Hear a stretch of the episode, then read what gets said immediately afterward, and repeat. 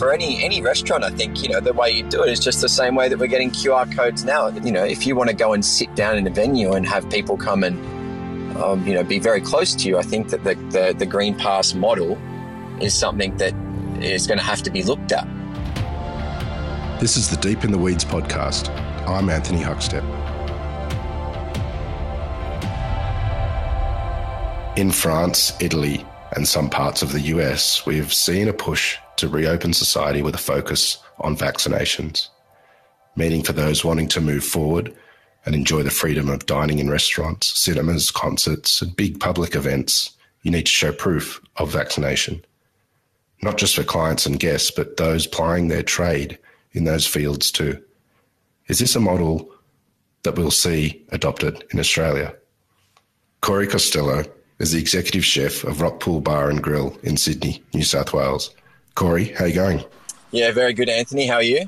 Good. We've seen all sorts of different models put in place overseas. Do you think we'll see a model adopted in Australia based on vaccinations for restaurants? Look, it's hard to say, really. I'm thinking that usually, we've got a test model over in Europe. I think it's now up to 16 or 17 countries over there have adopted this Green Pass system, and I think 4 states in the US of A have also. So usually we follow suit with most of the things that come from there. So. I'm thinking that it's not far down the track that it might be a system that Australia adopts because, we can't keep going in and out of lockdowns, which it sounds like you're about to down there in Canberra. I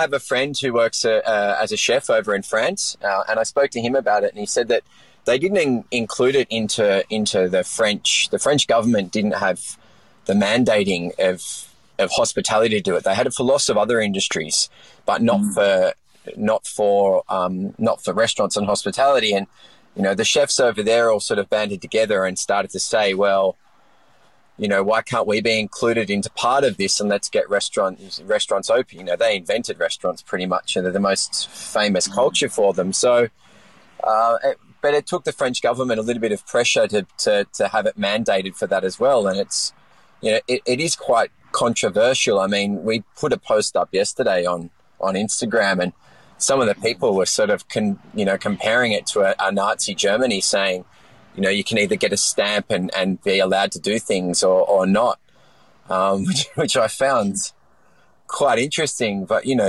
to send your kids to childcare, they have to have some sort of level of vaccination, and when we're all born, we get vaccinated for all sorts of things. So. If this is what it's going to take for everyone to go back to a normal life, then, I was very quick to get vaccinated myself. And, I believe that if it's one way out of it, then it might be a good option. And the construction industry were very, very quick to sort of jump on and get government support behind, well, wait a minute. What if we have only allowed vaccinated staff back on building sites? And the government were straight away into it. So I have a friend who works for one of those big, corporations, and he is not allowed to step foot back on his building site, which he's the project manager for. And it's a pretty large building site, and it's a pretty well-known building company. You see their things all over Sydney. And he's not allowed back on until he gets vaccinated. So he's like, well, I'll just go and get vaccinated. I don't care. It's not a big issue. So I think it's coming, but I just don't want hospitality to be left behind, and then have to keep going to this lockdown or not enough space or outdoor dining only, which it's going to be great in summer, but it's not summer. What sort of impact do you think it will have given the vaccination rates at the moment? What is the positives and perhaps challenges involved in introducing something like this? Oh, every morning at 11 o'clock, we all switch onto the news and start to listen. And, the first thing that they say is, please, everyone, go and get vaccinated. Please go and get vaccinated. But, what incentive is there to get vaccinated? For a lot of people that are working from home that haven't lost jobs, that are still doing fine. Yes, they're working from home and it might be, you know, the kids are annoying them, but, you know, they haven't lost income. They haven't lost work. They haven't lost their livelihoods. Maybe a few more of the people from that, you know, are a little bit younger and have to have jobs that are face-to-face and manual work. Maybe it would encourage them to go and get vaccinated quicker if we knew that we could all open up if we were all vaccinated. So, you know, maybe if the government gave some sort of reward, and that reward is giving you, you know, your freedom of life back to get vaccinated, then, you know, as I said, sign me up. I would, you know, well, I'm already done, but I think a lot of people would be quite inclined to be vaccinated if they saw some, you know, some rewards out of it. So, but, you know. How do you think a system might work for a venue like Rockpool? Well, you know, just not for Rockpool, but for any restaurant, I think, you know, the way you do it is just the same way that we're getting QR codes now at the beginning. You'd sign up and, you know, as you walked into the door, do you have a reservation? Yes. What time here? I just need to see you're all, you know, if I go get a coffee in the morning, I can't go into the coffee. Even though it's outdoors, I still can't buy that coffee without showing the lady. And good on her. She's a great example of being vigilant. You can't order without showing her your tick of approval first on your QR code. So, you know, if you want to go and sit down in a venue and have people come and, you know, be very close to you, I think that the Green Pass model is something that is going to have to be looked at. You're currently in a lockdown that's been going for weeks in Sydney. And this time Rockpool decided to do an at-home model. What's it been like for you and the group during this lockdown?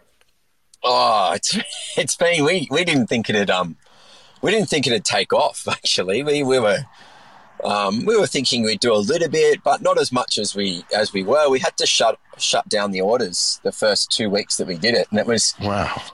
Due to a few different things, you know, we have to print all the things that go into the boxes, like the bits of, you know, the recipes and how to cook it and stickers and that. And because we were printing nonstop, we ran out of, I don't know, toner or something, and we couldn't get another one for 4 days.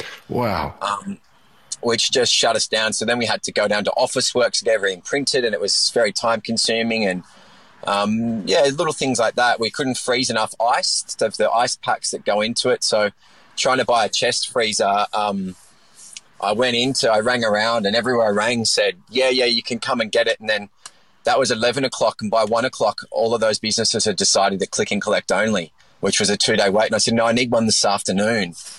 So we couldn't get one. I borrowed a chest freezer from a work colleague, and she brought her one in from home. And yeah, we could freeze a little bit, but it wasn't enough. So, you know, when I was giving the lots of other restaurants rang me and asked me, Corey, what's the go with this? We're thinking about doing it. I don't know if we should. You know, we gave them a lot of heads up of how to do it and all the things we found in the first 2 weeks. And, you know, one of the first things was go and buy a chest freezer now because you need to freeze all those ice packs. So, yeah, you know, a lot of sort of the finer restaurants don't have big freezers because you don't use as much frozen produce as, you know, say a mid-level restaurant. So, you know, freezer space is not something we have a lot of. It's filled with ice cream mainly. So, yeah, there was just lots of learning. But the guys from Provador have been, you know, so fantastic. And, you know, the amount that they take off you compared to the likes of, you know, Uber Eats and Menu Log and as such, you know, they just, you know, you're pretty much working for nothing. I mean, at the moment, the company's not making any money from this, but what it is doing is employing everyone and not having them disheartened. And, yeah, so it's paying the wages, it's paying for all the food, it's keeping producers going. You know, we're having suppliers ring and say, look, we were planning on selling this. We've already signed the contract to buy it. Would you guys take it at a discounted rate? We go, well, it's not really going to fit in, but we'll do it to help you out. And, you know, so suppliers are sort of getting a little bit of help. We're giving staff a bit of a leg up. You know, we're keeping our name out there, and we're keeping our guests knowing that you still can get a little bit of what you liked doing. It's not quite going to be the same. But yeah, it's just keeping it all going. Rockpool is known for its ethos about quality produce and doing little to it and just celebrating on the plate. How did you transfer that to an at-home model, and what sort of offering did you come up with? Well, I have to give a shout-out to Michael Clift here, because Mikey put this all together last lockdown when we did the first one. So Michael did a whole bunch of testing about some of our products that would be very, very easy for people at home to, you know, not have to have 16 pans on the stove. And, you know, we seal the steaks on the grill to get a bit of smoke and char, and then we bring them out and chill them down very quickly with a blast chiller, put them into a cryovac bag, and then give you instructions on how to reheat in the oven, just to bring it back up to temperature. And, you know, it's not as nice. The steak's not as juicy. It's not as, you know, it doesn't get as good a crust, but, you know, it's still probably going to be better quality meat than you're going to get at home. A lot of it's been aged if you choose the aged cuts. And it does have a bit of that wood fire smokiness to it. So, yeah, you know, we've sort of focused on that, and then a couple of cold items, and then just some things that really translate well to being put into an oven and finished off and reheated. We sort of didn't want to do a lasagna and a lamb shoulder, because I think every person's doing it, and I love both of those things. They're two of my favorite things to eat, but we wanted to sort of do not a lasagna and not a lamb shoulder. So, which do translate pretty well. And now I think people have really stepped up their game with the whole Provador platform, and, you know, you're giving people lessons in how to cook as well. So it's been a learning curve, but something that we're pretty proud that we got involved in. And Shane down in Melbourne, you know, I speak to him, and I'm looking forward to eventually getting down to Melbourne and having a beer with him, because it was such a great initiative that he came up with. To really sort of focus on sort of the restaurants that do pride themselves on, you know, not having something sit lukewarm in a takeaway in the back of you know, an Uber guy on a bicycle, you know, while it's just steaming and stewing and overcooking. So, you know, the way he sort of set it up, where you cook a lot of it yourself at home and finish it off, but, you know, you need a few things. It was a great idea, and, you know, I think he's probably, you know, he probably doesn't want lockdown to end, because he's rolling in the dollars now. Shane, if you're listening, you know I think I've been a bit of a spokesperson for him for Provador in Sydney. So he's every day I clock onto the website, there's a new restaurant that's signed up. So, you know, the competition's getting a bit more fierce on there now. But it's great, you know, it's great that everyone can stay employed, and this is the thing. We just need everyone to sort of survive on life support until we get back opened.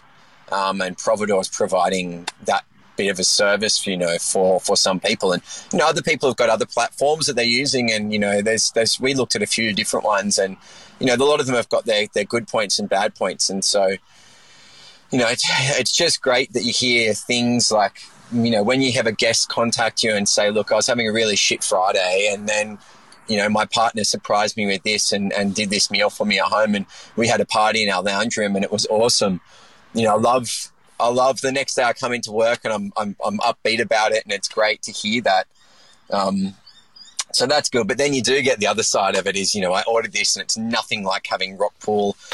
You know, the steak wasn't as juicy. The gratin wasn't as gratinated. And, you know, the mac and cheese, I didn't think, you know, it was a bit oily on top. I'm like, yeah, no shit. Like, you know, when we're doing it for you, we made it 10 minutes before you ate it. You know, it's sat in the back of a van the day before. It's gone to a warehouse. It's not going to be the same. So, yeah, unfortunately, no, it's not. And that's why you come into the restaurant and you have that experience, and it's, you know, we've finished it and you're eating it 2 minutes after it's been put on the pass, cooked by people that know their trade. So, yeah, we have felt, you know, it is frustrating when you get those people complain and say that it's not the same as the restaurant. But, yeah, it's not. It's never going to be.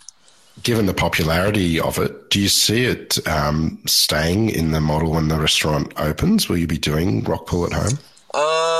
Look, to like if you have a look at some of the photos that we've put up, you know, on social and things like that, it takes a lot of space and a lot of time. I know it works really well for some restaurants that have a bit of space where they can do too, but, you know, to put together 20 or 60 boxes and to store the freezer and the ice packs. And then to be able to process all the packaging down. We've got a dedicated room just to holding the packaging. We've got a dedicated room in a big room at, you know how big Rockpool Bar and Grill is in Sydney. We've got a dedicated room to holding the boxes that we put together.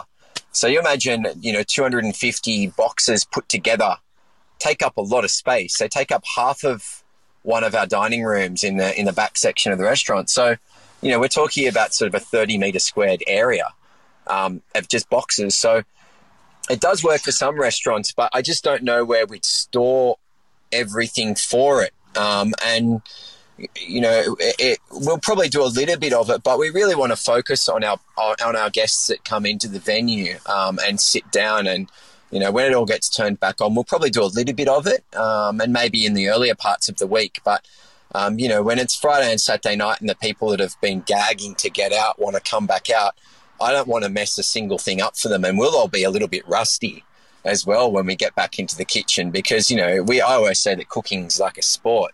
It's like a team sport, and particularly when you're cooking things that rely on your skill and your measure as a chef, we don't have a lot of sort of heated up and sous vide things and things we've done a lot of prep to before. We're doing a lot of our cooking sort of a la minute and, a lot of things we make to order, which when people come and work for us, they're like, why would you make this beforehand? It's like, no, we make everything to order as per Neil's instructions from back in the day. So it will all be a little bit rusty when we get back into the kitchen. And I know and the beautiful people of Sydney were very forgiving those first few weeks when we reopened, and we were a little bit off the pace.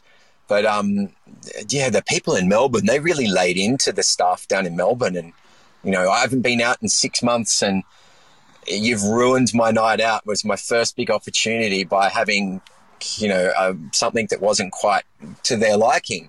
Where we were very, I think the people in Sydney were a lot more forgiving, but we didn't go through the hell of what Melbourne went through, or Victoria went through with their lockdown. So it'll be interesting to see maybe, if when Sydney comes out of this next one, when it's going to be, it looks like 5 or 6 months, how everyone opens back up and whether they're forgiving to us or whether they're like, no, you've spoilt my one night out.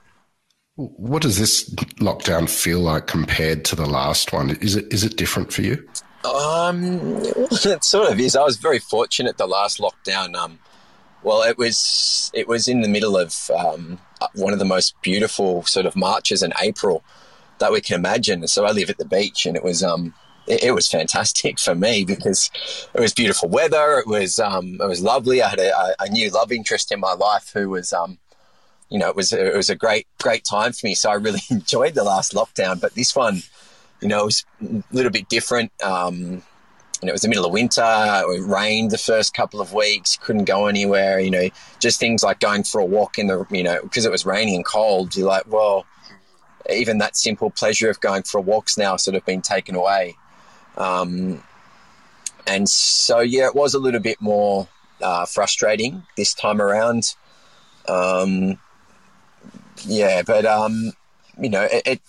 been frustrating because we didn't know it was going to be such a long lockdown.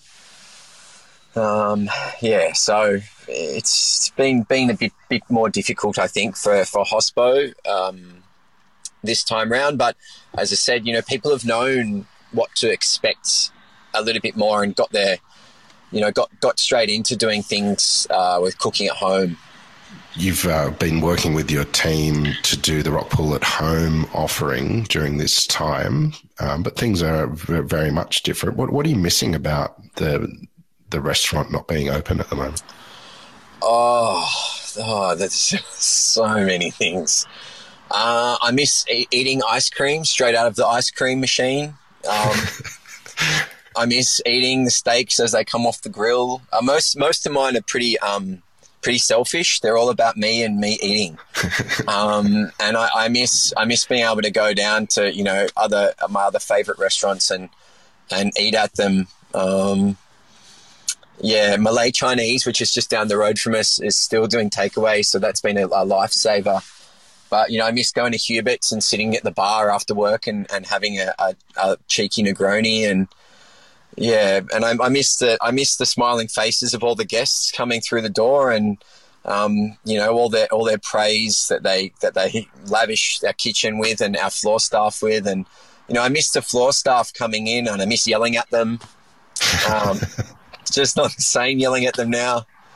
Yeah, so there's lots of parts that, you know, I miss. It was beautiful when we did start doing the Provador again and smelling the wood fire grill being lit up in the middle of the restaurant. And I think that smell, because I was working in the venue for a while, still trying to sort stuff out while we were shut. But it was great that first day that we got that fire lit and you could smell that typical smell, and I loved it. And yeah, it was something that I missed. So yeah, I can't wait to open the big brass doors at the front and have those first customers walk through. And, you know, I keep getting messages from them saying, I want to be the first one when you reopen to come back in. You're leading one of the largest brigades in one of the most awarded restaurants in the country, but why did you start a career in food? I mean, I was a pretty bad kid at school. I wasn't academically minded, and, you know, I liked working with my hands. My grandfather owned bed and breakfasts and sort of hotels, little motels up and down the Sunshine Coast of Queensland. And so whenever we'd go up there for holidays, I'd be in with him and, you know, he'd be cooking the breakfast for the guests and, doing little things. And, you know, sitting on the bench of a kitchen was always great. Yeah, and I loved food from an early age. Yeah, I went to school in Chatswood and, you know, walking to school, we'd walk past Tim's barbecue kitchen and they'd be hanging, you know, ducks and barbecue pork. And, you know, we'd all chuck in money and, you know, do you have 20 cents? Do you have 30 cents? And, you know, we'd go up to Tim's barbecue kitchen, which is one of the first places I remember eating sort of all that barbecued meat items. And, you know, say, we've got $4.60. How much barbecue pork can you give us? And so we'd get $4.60 worth of barbecue pork. And he was next door to the scallop shop. And the guy sold potato scallops. And they're potato scallops. They're not potato cakes like those people down in Victoria call them. They're crazy. Yeah. And, you know, we'd sit there after school or, you know, we'd eat that. And, you know, Chatswood had such a vibrant sort of Asian food culture that, you know, I grew up just, you know, after school eating all these things are a little bit different. And, yeah, my grandfather taking me to Chinatown also when I was younger, you know, just opened up a world of, you know, I remember eating steamed eggplant for the first time, you know, with garlic and it was just stuff that, you know, wasn't a usual thing to have. And yeah, I just loved food from an early age, and Mum used to make, you know, beautiful curries at home and just enjoyed eating things that were a little bit different. So being a scumbag kid at school and knowing I wasn't ever going to go to university or have the mental aptitude to go, I decided that being a chef was going to be best for me. Where I could. Now it's funny, I became a chef so that I didn't have to do things like reports and homework and schoolwork and look at spreadsheets. And now that's a lot of what I do.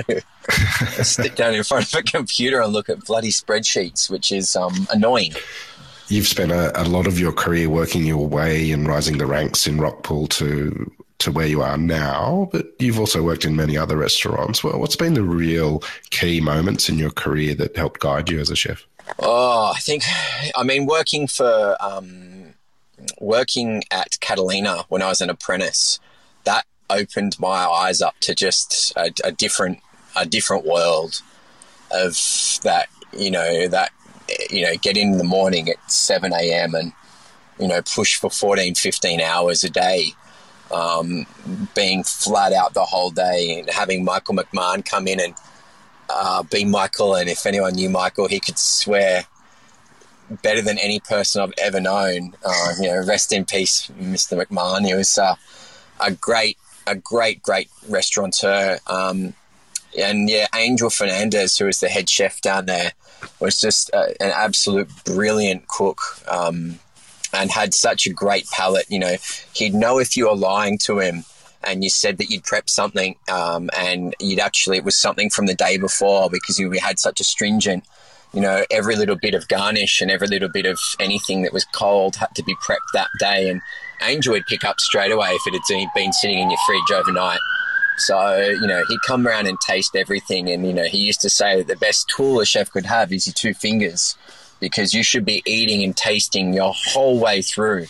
And, you know, I remember walking in and finding Angel in the cool room eating this triple cream brie. And he was like a sprung, you know, a sprung kid with his hand in a lolly jar. I'm like, Angel, and he's like, it's so good, I just had to eat some.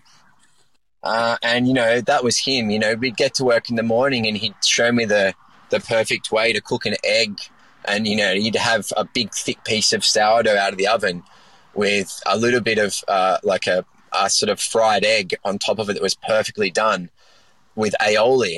And, you know, he'd eat that. And when you ate something like that with sourdough that was made an hour before, an organic, you know, egg that had just been perfectly fried, straight put on the bread with a perfect aioli made with all the best ingredients, something so simple. I remember eating it just going, why if you ordered this from a restaurant or a cafe, it would never be this good, because it wasn't made with that love of, I'm going to eat this right now. And I think when you eat things when they're at their absolute best, I mean, how much bastardization did focaccia get, you know, throughout the 90s? And, you know, people would go in and go, what, this focaccia is horrible. You know, and 2-day-old focaccia is one of the worst things you can eat.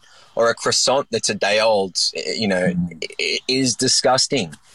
But when you eat things when they're at their absolute best moment, there's not many things better than the simple things in life when they're at their peak. So, you know, there's a place called Staple Bakery in Seaforth in Sydney, and they have croissants, and they're one of the best croissants I've eaten. And, you know, they're all sold out usually by 11 o'clock in the morning. My partner went down to pick me up on Father's Day, and she said the line had about 150 people in it. Wow. To be that first ones down there on Father's Day. And it was, you know, things like that, eating a croissant when it's at its best, or eating a fried egg when it's at its best, or, you know, sourdough when it's a few hours out of the oven. All those little bits and pieces of eating things when they're at their absolute peak, you know, they go into, that's what makes food so special for me. Yeah, so, I mean, those things, you know, the different chefs are famous for doing different things with different ingredients. And, you know, Neil's ethos that he taught us was always not to do too much to the produce, let it sing for itself. You know, we've never really taken things and tried to turn them into something that they weren't, it was too far away from the actual product that it was. You know, and it's, we stand by that, and I stand by that at home as well. You know, if I'm cooking at home, I try and cook those sort of things. At the top of the show, we talked about vaccinations and whether that is a model of such would come into restaurants. Given that we're still in a lockdown now, how are you feeling about things? When do you think that you might be able to open the big brass doors again at Rockpool? No, I'm thinking maybe around Christmas. That's my personal sort of, you know, and that's what I'm thinking is around Christmas. I think there's been a bit of a date of somewhere at the end of October that we all hit 70% vaccinations, and they'll open up places like, you know, bars and gyms and restaurants and hairdressers. So, you know, I feel for them as well. And as I'm liking seeing all the people's home haircuts. I've gone bald, so it doesn't bother me. You know, I can shave my head every day, but we've got about 4 or 5 people now in the restaurant that have all come in wearing these new haircuts. So they've shaved their head themselves, and I'm like, yeah, good on you. Just see, I saw one person walk in the other day, packing. I'm like, you cut your own hair, didn't you? I said, no, my wife did it. I'm like, yeah, you can tell. Yeah, so, you know, I feel for all the hairdressers and, you know, people that, you know, do beauticians and, you know, anyone that's got a face-to-face job now that can't do their job, I feel for them as well because, you know, it's bloody hard. Corey, you've always been wonderfully optimistic. What sort of advice would you have for those in the industry at the moment doing it a bit tough to sort of to look forward and keep hope? I mean, the first thing everyone needs to do is to put pressure on if, you know, you need to get some rental help. If it's a business, you know, and I'm sure everyone is, but just really push, I think, you know, and if there are landlords out there that aren't coming to the party, you know, it's pretty easy for you to push and say, well, you know, if I leave this lease, where are you going to find someone else to lease, you know, a commercial restaurant business at the moment? So, you know, I know that you can do things pretty quickly, but, you know, just to hang in there, try and survive, keep your head above water until it all comes back on because, you know, so I spoke to some friends the other day in New York and, you know, the guys over there, they've got small restaurants that are just absolutely churning through the covers every single day. It's, you know, he said to me every day it's like Saturday because people are just so keen to get out after being locked down and they're just so thankful to have restaurants as part of their life again. So, you know, and we sort of noticed that the last time when we came out of lockdown that people were just so willing to come in and enjoy that freedom of coming into a restaurant, not cooking for themselves. Yeah, and not eating the Chinese takeaway. Yeah, so, I mean, there is hope. It's just about surviving until that point. And the government's been great, you know, hats off to them with trying to get things out quickly. And I know, you know, it's mustn't be easy for them, you know, and I never want to, you know, I making decisions that affect so many different people is difficult. You know, and I know cooking for four people at home, I'm going to have three happy people and one person unhappy with that dinner. And, you know, you try and times that by, you know, by a few million. You know, they make decisions and not everyone's going to be happy by those decisions. But, you know, that's what a democracy is, and that's, you've got to put faith in your government. And yes, they sometimes get it wrong, but who am I to say that I could have made a better decision? Because, yeah, I'm, you know, I make decisions in kitchens, and that's my speciality, and that's what I'm good at. But, you know, I get those decisions wrong, and I get them wrong a lot. And, you know, politicians are going to get their things wrong as well. And it's not an easy, you know, no one's got an easy fix. A 1-in-100-year thing. So, yeah, I sympathise for them, and I look forward to them all coming back into the restaurant and cooking for them. Well, Corey, we look forward to coming back into the restaurant and enjoying your hospitality and the whole Rockpool team. We've loved having you on Deep in the Weeds today to hear your story. Please keep in touch, and we'll catch up again soon. Yeah, thanks, mate. Yeah, cheers. It's been and enjoy your lockdown in Canberra now. Thank you, Corey. Yeah. See you, buddy. This is the Deep in the Weeds podcast. I'm Anthony Huckstep. Stay tuned as we take a deep dive into the lives of the incredible people who ply their trade in the food and hospitality sector. Special thanks to executive producer Rob Locke for making this all happen. Follow us on Instagram at Deep in the Weeds Podcast or email us at podcast@deepintheweeds.com.au. Stay safe and be well.